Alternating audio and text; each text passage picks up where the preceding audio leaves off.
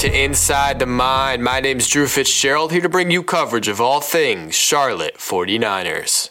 Being a Niner fan this week was quite the roller coaster. At one point, we thought the basketball season was over, only to realize it's not over. Before we dive into that story, I just wanted to briefly talk about my experience last week at the City of Charlotte St. Patrick's Day Parade. As most of y'all probably know, last Saturday, I marched with Niner Nation and the Norbulence down the middle of uptown Charlotte in the City of Charlotte's 2023 St. Patrick's Day Parade.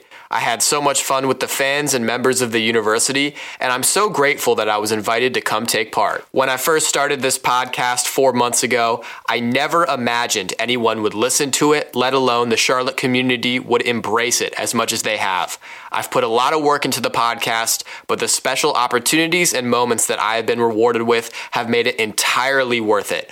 I'm excited for what the future holds. So let's get on with the show and talk about the past, present, and future of Charlotte basketball. Last Thursday, the Niners were faced with the challenge of beating the four seed Middle Tennessee State Blue Raiders in the quarterfinals of the CUSA tournament. The two teams had split the series during the regular season, each winning a home game. This matchup was sure to be the best game of the day in the CUSA bracket, a win would send the teams on to the semifinals against the conference juggernaut, the Florida Atlantic Owls. I don't know what head coach Ron Sanchez said to the team in his pregame speech, but the boys came out swinging.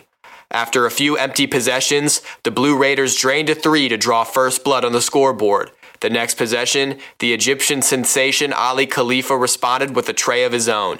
He would have a busy day filling in for more minutes due to an injured Josh Aldrich. Disaster struck when Khalifa's signature knee brace began to disassemble on his leg, falling towards his ankle. The seven foot giant seemed to be unfazed by the mishap, dishing absolute dimes, racking up two assists and extending the lead to 14 to 5, forcing Middle Tennessee to take a timeout to ice the Charlotte run. Out of the timeout, Isaiah Folkes timed a perfect pass interception that converted to points on the other end.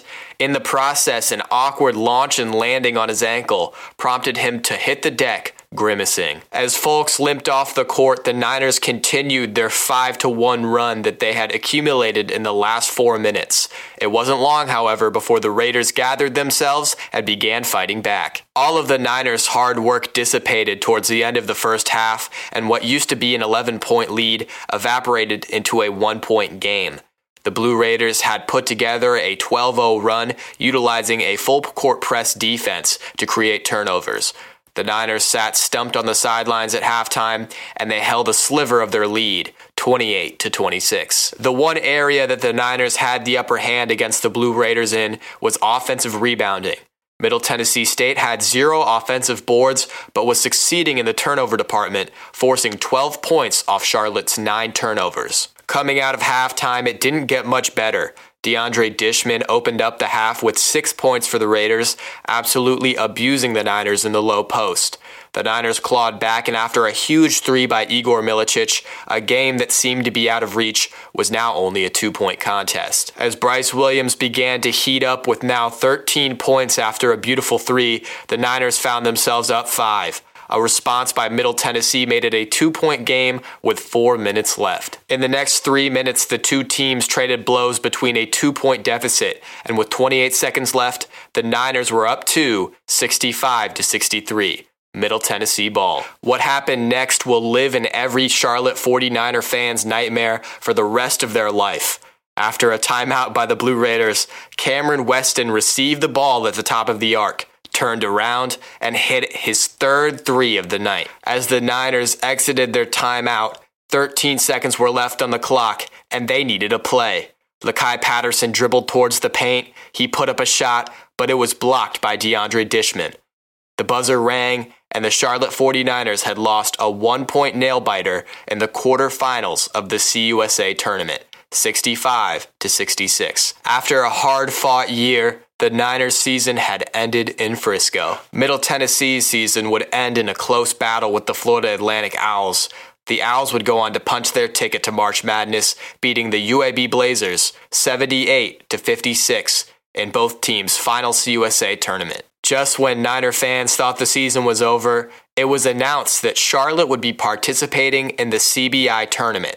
The CBI tournament is a 16 team single elimination postseason bracket tournament hosted in Daytona Beach, Florida. The 3 seed Niners will play the 14 seed Western Carolina Catamounts this Saturday at 5:30, which will stream on FloHoops.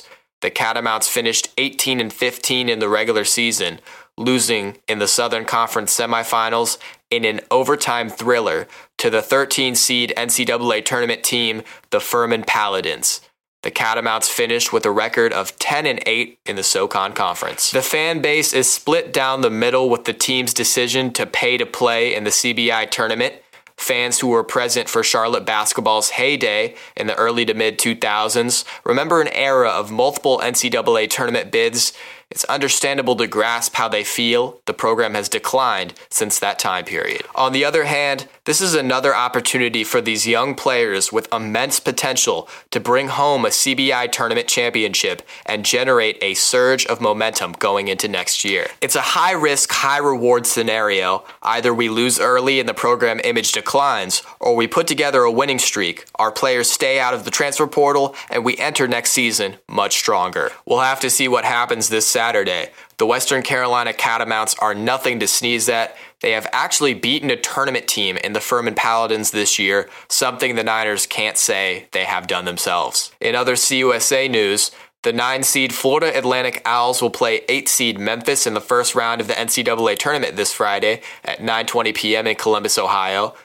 CUSA teams UAB and North Texas have both received bids to the NIT.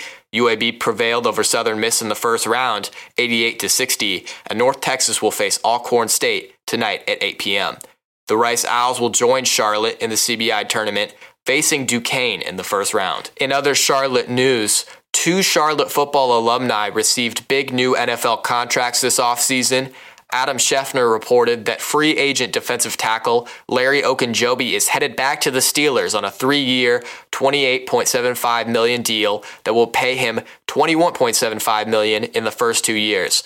This news is great as Ogunjobi will remain in Pittsburgh with his fellow Charlotte alumni Alex Highsmith.